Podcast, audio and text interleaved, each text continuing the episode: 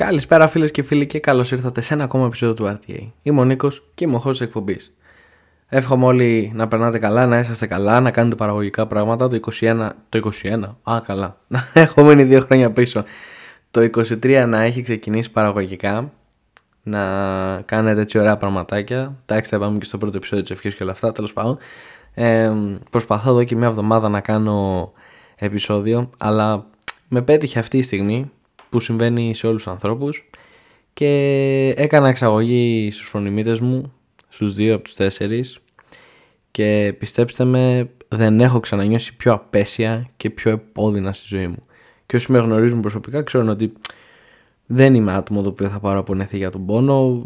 Έχω αρκετά τατουάζ πάνω μου και σε αρκετά επίπονα σημεία που ποτέ δεν, δεν με ένιωξε ιδιαίτερα. Αλλά αυτό ήταν μακράν από τις χειρότερες εμπειρίες που έχω ζήσει ποτέ στη ζωή μου. Έτσι. Ειδικά τις τέσσερις πρώτες μέρες ήμουνα σε μια παράνοια. Δεν μπορούσα να κοιμηθώ, δεν μπορούσα να φάω. Ένιωθα σαν το Λεωνάρδο Δικάβριο στο Shutter Island. Έτσι. Ήμουνα σε μια παραφροσύνη μόνος μου. Και είχα φλιπάρει και λέω: Ωραία, εντάξει, δεν μπορώ να μιλήσω αρχικά. Έτσι, γιατί ήμουνα σαν μπαούλο ήταν το πρόσωπό μου. Λέω: Α κάτσω να γράψω έτσι, ένα επεισόδιο. Μήπως μου έρθει καμιά ιδέα και τίποτα τέτοιο. Μου έρχεται η ιδέα, λέω: Ξέρεις τι, ρε φίλε, έχω όρεξη να το γράψω. Γιατί, εντάξει, γιατί όχι, ούτως ή άλλως πήρα και άδεια από τη δουλειά. Και παιδιά με το που κάθομαι, ξέρω εγώ, και αρχίζω και πατάω το play εδώ. Δεν. Πρέπει να κοίταζα την οθόνη ένα τέταρτο. Έτσι. Σαν, σαν βλαμμένο. Απλά, απλά κοίταζα, δεν έκανα τίποτα. Λέω εντάξει, κλείστα όπως είσαι. Πάψου πονάκι, έφυγε, σου σουτ. Αλλά ναι, και πέρα από τον πόνο ήταν πολύ disorientated γιατί δεν δούλευα κάποια projects τα οποία πέρα από τα καθημερινά task που είχα αναλάβει πήγαν λίγο πίσω αλλά εντάξει μαζεύτηκαν. Τέλος πάντων όλα καλά. Αλλά εντάξει τουλάχιστον το θετικό είναι ότι κοιμήθηκα ξεκουράστηκα γιατί ως γνωστόν δεν είμαι μεγάλος λάτρης του ύπνου ειδικά τη νύχτα. Ας πούμε τώρα είναι 2 ώρα το πρωί. Όλοι ξέρουμε το RTA ε, γράφεται μετά τα μεσάνυχτα. Μαζί με τα φαντάσματα βγαίνει και το RTA έτσι οπότε κρυφτείτε Μπείτε κάτω από τις κουβέρτες, μην ε, πετάτε κανένα χέρι, κανένα πόδι. Θα έρθω να το πιάσω γιατί θα είμαι το φάντασμα, όχι το τέρας κάτω από το κρεβάτι σας. Τέλος πάντων. Αυτά που λέτε, έτσι πέρασε η περίοδος από το τελευταίο επεισόδιο με πολλά παυσίπονα και αντιφλεγμονώδη. Και όσο καθόμουν και ρέμβαζα σχετικά με τη ζωή, καθόμουν και σκεφτόμουν να Βασικά έκανα πάρα πολλά flashbacks, έτσι. Δηλαδή δεν ξέρω γιατί, αλλά όλες αυτές τις μέρες που καθόμουν σπίτι με έπιασε και έκανα flashbacks πώς μέσα στο 22 ρε παιδί μου ήμουνα στην Αυστρία. Έφυγα, πήγα στη Μάλτα, μετά στη Μάλτα που μου ήρθε η ιδέα του RTA. Α, πώς ξέρω εγώ τώρα για παράδειγμα έχω φτιάξει το χώρο για να, για να ηχογραφώ και όλα αυτά, π.χ. μικρόφωνα, ε, boom arms, οθόνες, κόλπα πράγματα έτσι. Και θυμόμουν πώς ξεκίνησα ξέρω εγώ ε, στη Μάλτα που όποιος έχει ακούσει τα πρώτα επεισόδια πάντα γκρίνιαζα για το ότι οι γείτονες πάντα φωνάζουν οι γάτες, σκυλιά, αμάξια και απλά περίμενα να πάει 3-4 ώρα το πρωί να κουκουλωθώ με τις κουβέρτες γιατί το σπίτι ήταν τόσο μεγάλο που έκανε ηχό. Και ναι, τώρα απλά ήταν, ήταν μια πολύ φαρσοκομωδική κατάσταση. Ε, και γενικά με έπιασε μια, ένα πολύ περίεργο feeling, ρε παιδί μου, ότι ένιωσα ότι το 22 πέρασε πάρα πολύ περίεργα και, αλλά με ένα πολύ καλό τρόπο έτσι. Δηλαδή και συναισθηματικά όχι συναισθηματικά ότι κα, κατάλαβα πιο πολύ τον εαυτό μου αλλά νιώθω και ότι η συναισθηματική μου νοημοσύνη ανέβηκε. Έτσι, ότι άρχισα να καταλαβαίνω περισσότερο τους ανθρώπους, οι συμπεριφορές, τα patterns των συμπεριφορών και όλα αυτά, έτσι.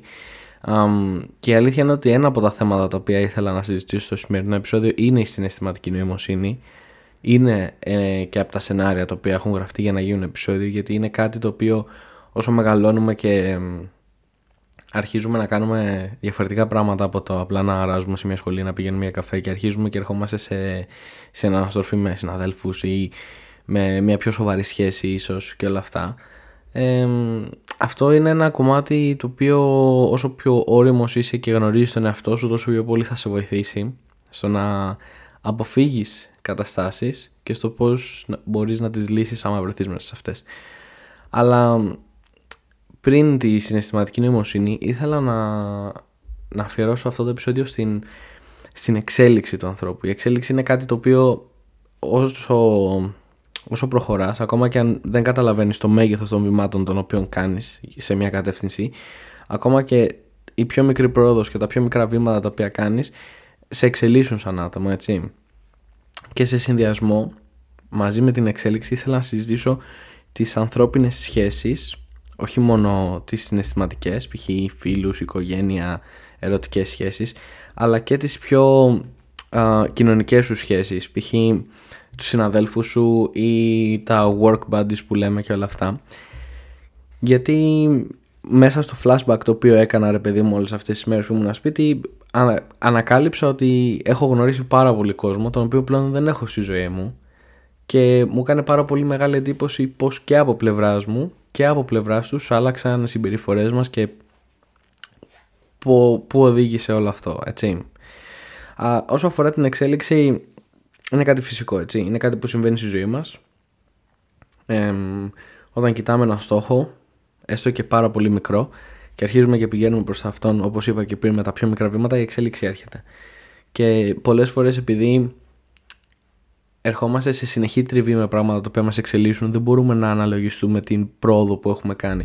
Είναι πώς όταν είσαι μικρός και σε βλέπει π.χ. η γιαγιά σου σε κάποιες καλοκαιρινές διακοπές, μετά φεύγεις και σε ξαναβλέπει μετά από τρεις μήνες, τέσσερις και σου λέει πω, πόσο μεγάλος και λες εσύ εντάξει, ξέρω πόσο να μεγάλωσα και μεγαλώνεις αργότερα και βλέπεις φωτογραφίες, ξέρω πριν από λίγο καιρό και είσαι.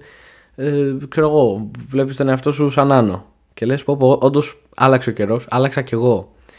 Ε, και έτσι πολλές φορές δεν μπορούμε να αντιληφθούμε το πόσο πολύ εξελισσόμαστε σαν άτομα και σε ικανότητες και σε δεξιότητες και στη σκέψη μας και στη λογική και στα συναισθήματα, στο πώς αντιδράμε σε αυτά.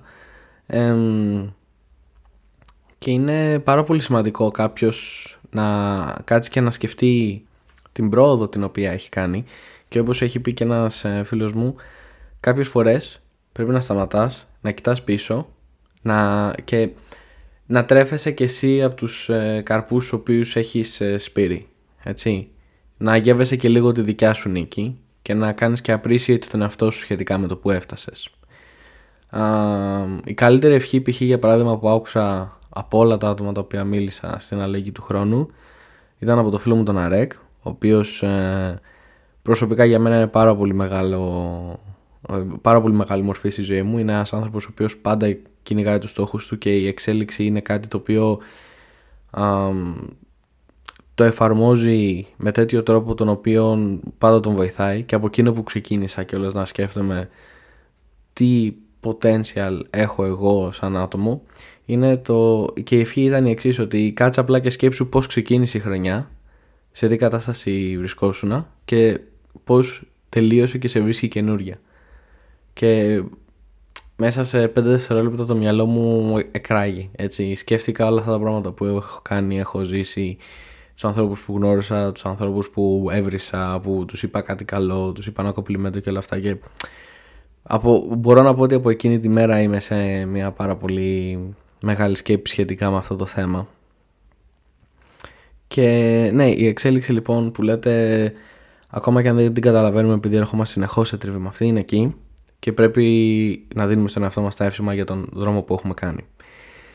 Και επειδή εμείς εξελισσόμαστε και ανεβαίνουμε κάποιες καλοπάτια στη ζωή μας αυτό επηρεάζει και πάρα πολύ τις, ε, τις σχέσεις μας και, το περιβάλλον έτσι και νιώθω πάρα πολύ ότι επηρεάζει πρώτα το πιο στενό περιβάλλον π.χ. πάρα πολύ κοντινούς φίλους ή οικογένεια α, γιατί όσο ανεβαίνεις σαν άτομο, όσο εξελίσσεσαι, αρχίζουν και μπαίνουν καινούριες προτεραιότητες, έτσι, οι οποίες χρειάζονται και αυτές το χρονικό περιθώριο μέσα στη μέρα, το οποίο πρέπει να δώσεις για να τις για να τις διεκπαιρεώσεις, έτσι και εκεί υπάρχουν νομίζω δύο κατηγορίες ανθρώπων. Η μία κατηγορία είναι οι άνθρωποι που σε καταλαβαίνουν ότι ξέρεις τι πλέον δεν είσαι το ίδιο άτομο που ήσουν πριν από ένα χρόνο και ότι έχεις να κάνεις 10 πράγματα.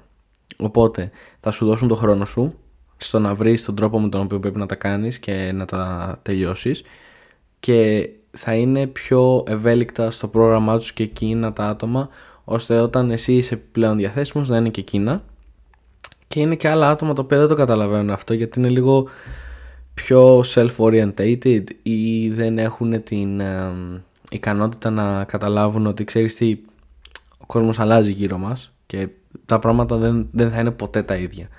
με το πώς είναι τώρα. Έτσι. Και προσωπικά μου έχει συμβεί αυτό κιόλας. Δηλαδή έχω και φίλους οι οποίοι δεν καταλαβαίνουν ότι τα περισσότερα πράγματα που κάνουμε στην ημέρα θέλουν τον χρόνο τους και ότι δεν μπορώ να είμαι ρε παιδί μου όπως ήμουν πριν ξεκινήσω όλα αυτά τα οποία κάνω τώρα. Και έχω και άλλα άτομα τα οποία ε, παρόλο που είναι φίλοι μου πάρα πολύ, πάρα πολύ καλοί φίλοι μου και μπορεί να μην μιλήσουμε για μια εβδομάδα ή δύο εβδομάδες καταλαβαίνουν ότι έχω να κάνω κάτι και δεν πειράζει που δεν έχουμε μιλήσει τόσο καιρό θα μιλήσουμε όταν έχουμε χρόνο και οι δύο και θα κάνουμε catch up και μπορούμε να συζητήσουμε ό,τι θέλουμε.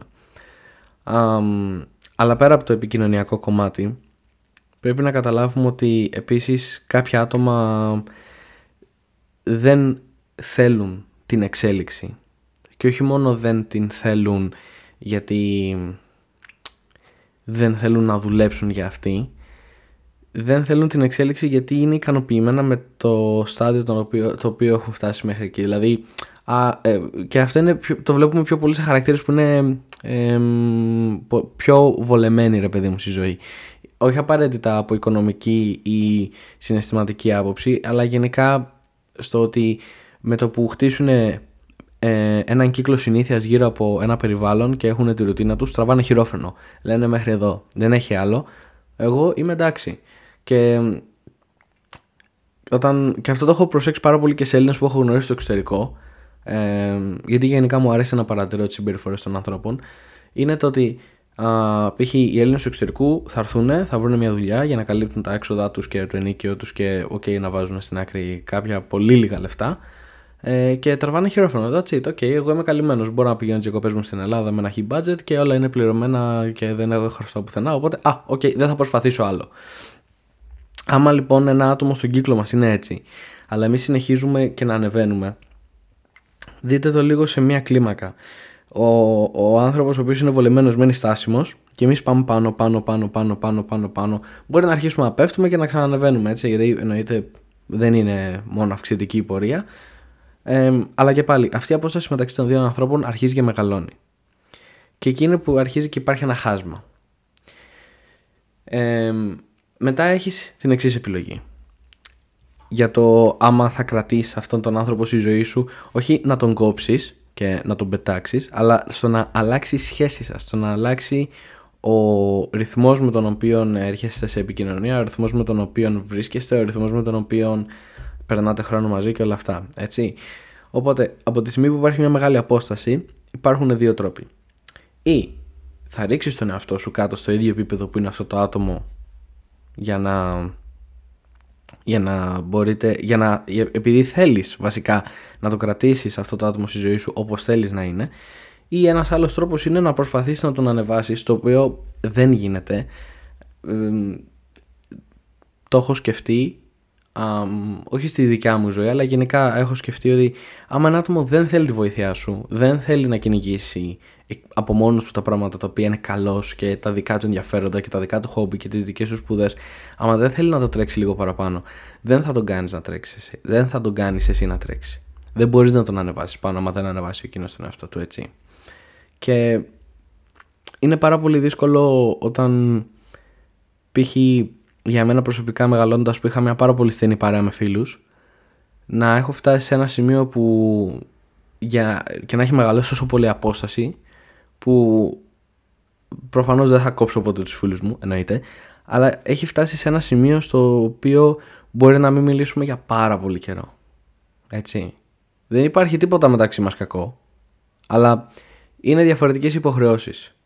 Ξέρω όμως ότι άμα προσπαθήσω να κάνω adapt στον τρόπο με τον οποίο εκείνοι ζουν και εκείνοι μπορούν και διεκπεραιώνουν τις υποχρεώσεις τους, εμένα μετά η ζωή μου θα με, θα με καταπιεί έτσι όπως την έχω σετάρει αυτή τη στιγμή και με τις υποχρεώσεις τις οποίες έχω γύρω μου.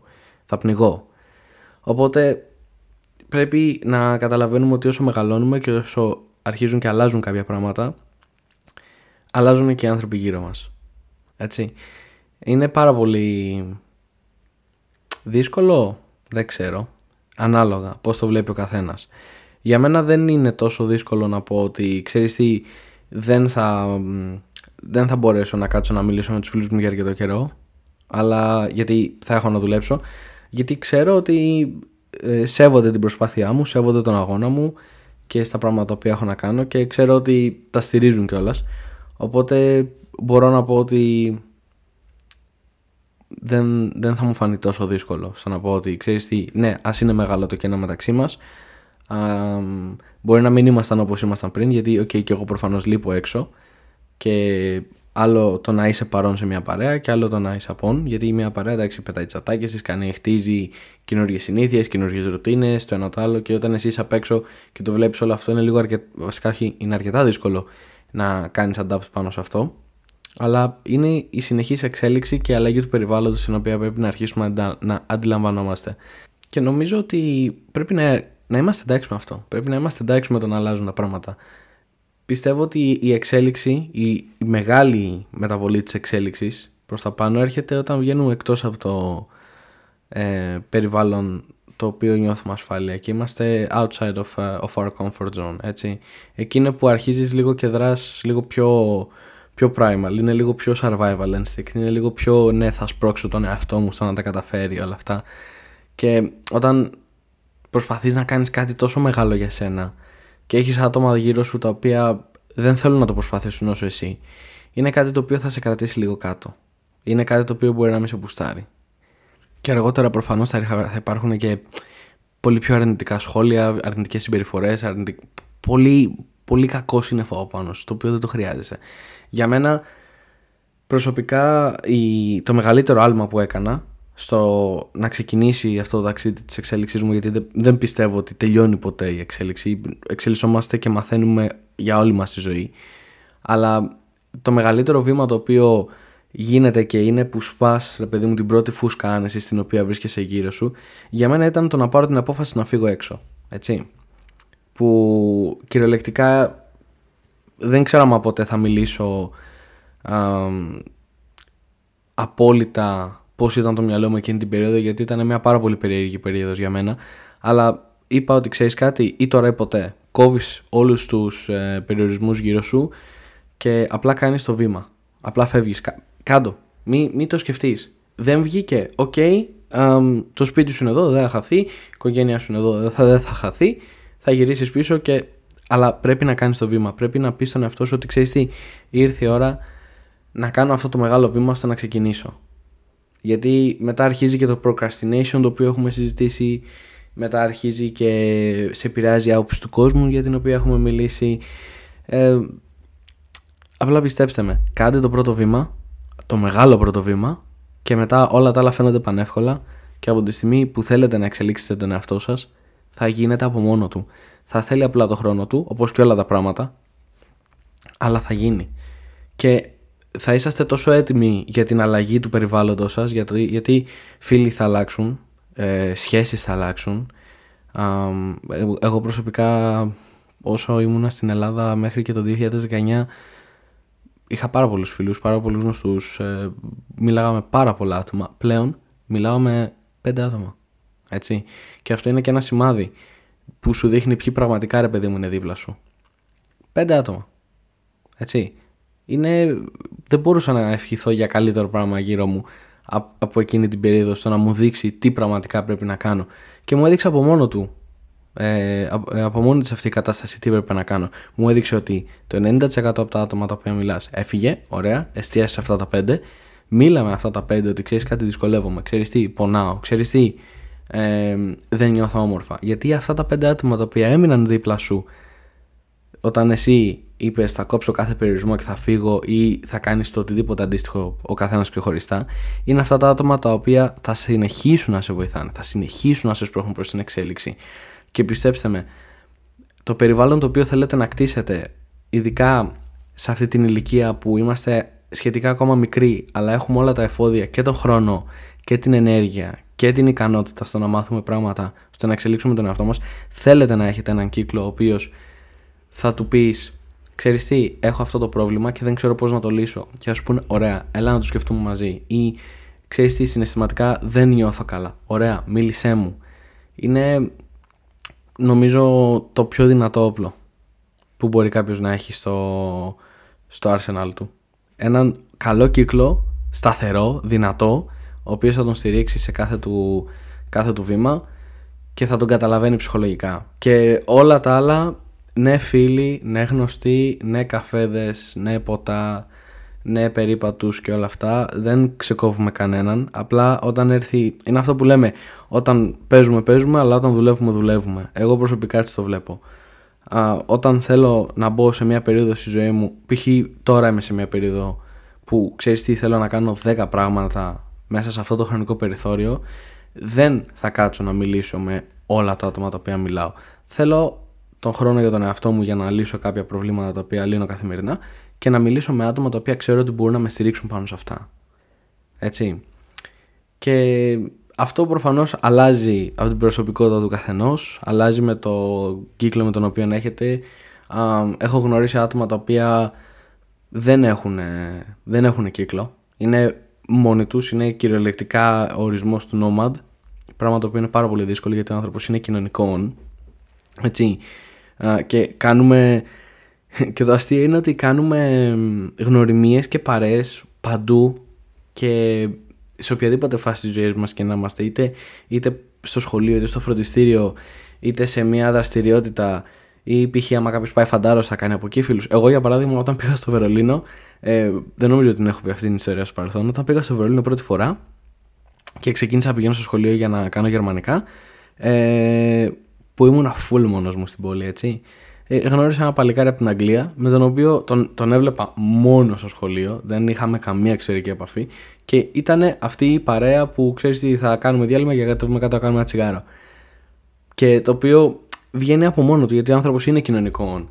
Αλλά όταν φτάνει σε ένα σημείο να πεις ότι ξέρεις κάτι, ήρθε η ώρα λίγο να, να πιέσω τα πράγματα, ήρθε η ώρα λίγο να, να κάνω elevate τον εαυτό μου, να κάνουμε το επόμενο επίπεδο ε, αποφασίζεις ότι προτιμάς να αφιερώνεις χρόνο ή με αυτόν τον κύκλο ο οποίος σε στηρίζει ή με τον εαυτό σου γιατί ξέρεις ότι ο εαυτός σου καταλαβαίνει περισσότερο από όλους. Τουλάχιστον έτσι το είδα εγώ προσωπικά. Δεν λέω ότι αυτό πρέπει να κάνουν όλοι ή ότι έτσι δουλεύει, ακούστε τον σοφόνικο, καθόλου. Δεν, δεν εννοώ αυτό. Απλά για κάποιον ο οποίος σκέφτεται ότι είναι στην φάση στην οποία συζητάω, μπορεί να πάρει αυτή την ιδέα, να κόψει και να τη ράψει όπως τον βολεύει και να αρχίσει να κάνει τα πρώτα του βήματα. Δεν με νοιάζει κάποιος να μου πει ναι, έχεις δίκιο ή όχι, έχεις άδικο. Αν και άμα κάποιος έχει μια διαφορετική άποψη, εννοείται ότι θέλω απλά να μου την πει. Τρελαίνομαι ε, για ιδέες. Μου αρέσει πάρα πολύ να ακούω ο κόσμος ο οποίος ε, έχει να μου πει κάτι διαφορετικό. Όχι για να αρχίσουμε μακρότερα να απόψεις, απλά γιατί μου αρέσει να μαθαίνω από άλλους ανθρώπους. Αλλά ναι, άμα κάποιος νιώθει ότι είναι σε παρόμοια φάση στην οποία αυτή είναι που εξηγώ, ας πάρει αυτή την ιδέα, ας φτιάξω ένα μικρό κύκλο, ο οποίος μπορεί να μου βοηθήσει και να αρχίσω να κάνω με περισσότερο self-reflect στον εαυτό μου, ώστε να αρχίσω να εξελίζομαι και θα είμαι εντάξει με την αλλαγή που θα έρθει μέσα στο περιβάλλον μου. Πιστεύω ότι είναι ένα πάρα πολύ καλό πρώτο βήμα ώστε να αρχίσει να σπάει την πρώτη φούσκα και να βγαίνει έξω από το comfort zone του και να αρχίσει να χτίζει πιο πολύ περισσότερο πάνω στον εαυτό του και στις δικές του ικανότητες και στο χαρακτήρα τα οποία μετά θα αρχίσουν να χτίζουν όλα τα άλλα. Έτσι. Αυτά. Όμορφα 23 λεπτά εκεί να συζητάμε για αυτό το θέμα. Αλλά ξαναλέω, δεν είμαι απόλυτος πάνω σε αυτό. Μπορεί κάποιος να, να το λύσει αυτό το ζήτημα πολύ πιο διαφορετικά και όλα εξαρτάται και πάρα πολύ με τα ρεθίσματα τα οποία έχουμε ή από τον κύκλο με τον οποίο έχουμε. Μπορεί κάποιος να έχει έναν κύκλο με 10 άτομα που... ή και περισσότερα άτομα που να είναι όλοι μαζί ενωμένοι. Δεν το έχω δει ποτέ στη ζωή μου, αλλά δεν το αποκλείω. Έτσι. Τέλος πάντων. Αυτά είχαμε να πούμε. Um, μπορείτε να βρείτε το podcast του RTA και στο Spotify και στο Apple Podcast και στο Google Podcast. Εννοείται μπορείτε να αφήσετε ένα πεντάστερο review στο Spotify και ένα πεντάστερο review στο Apple Podcast. Um, και το Instagram του RTA είναι RTA Podcast, έτσι. Εννοείται μπορείτε να μου γράψετε ένα μήνυμα, κάποια ιδέα την οποία θέλετε να συζητήσουμε. Γενικά θα ήθελα α, περισσότερο feedback όσο αφορά θέματα τα οποία θέλετε να συζητάμε. Ε, και ας είναι όσο πιο random, ή ούτως ή άλλως αυτό είναι το όνομα της εκπομπής. Και ναι, αυτά. Θα τα πούμε στο επόμενο επεισόδιο. Να προσέχετε, να έχετε μια άμορφη μέρα ή νύχτα, ανάλογα με το τι ώρα ή ποια μέρα ακούτε αυτό το επεισόδιο. Να περνάτε καλά και θα τα πούμε στο επεισόδιο. Στο... Πάλι σαρδάμ προς το τέλος. Και θα τα πούμε στο επόμενο επεισόδιο. Bye.